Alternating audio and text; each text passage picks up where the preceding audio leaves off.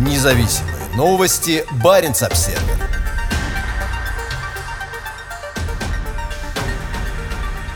Приграничье раздается гул более 40 новых российских танков.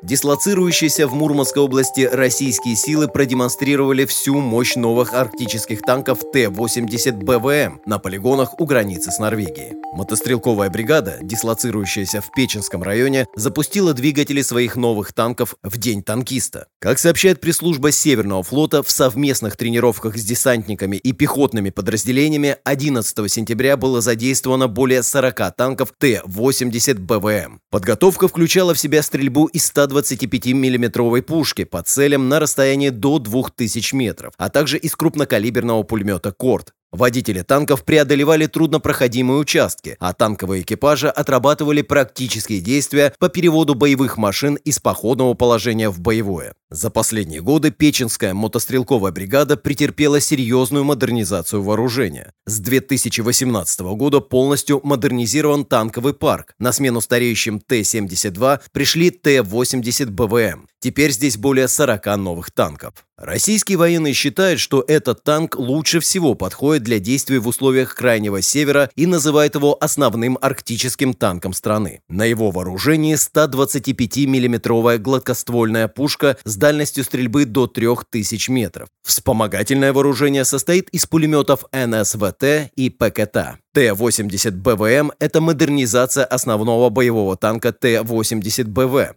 Впервые она была представлена в 2017 году. По имеющимся данным, на сегодня у России в общей сложности 4,5 тысячи боевых танков Т-80 всех модификаций. Из-за высоких эксплуатационных расходов они находятся в резерве. Сейчас в российской армии используются танки Т-90 МТБ и капитально отремонтированные или модернизированные версии Т-72. Танковые части Северного флота размещены в Печенском районе, граничащем с Норвегией и Финляндией. Здесь дислоцируется 61-я бригада морской пехоты и 200-я мотострелковая бригада. Еще есть 80-я отдельная мотострелковая бригада, дислоцирующаяся в Алакурте.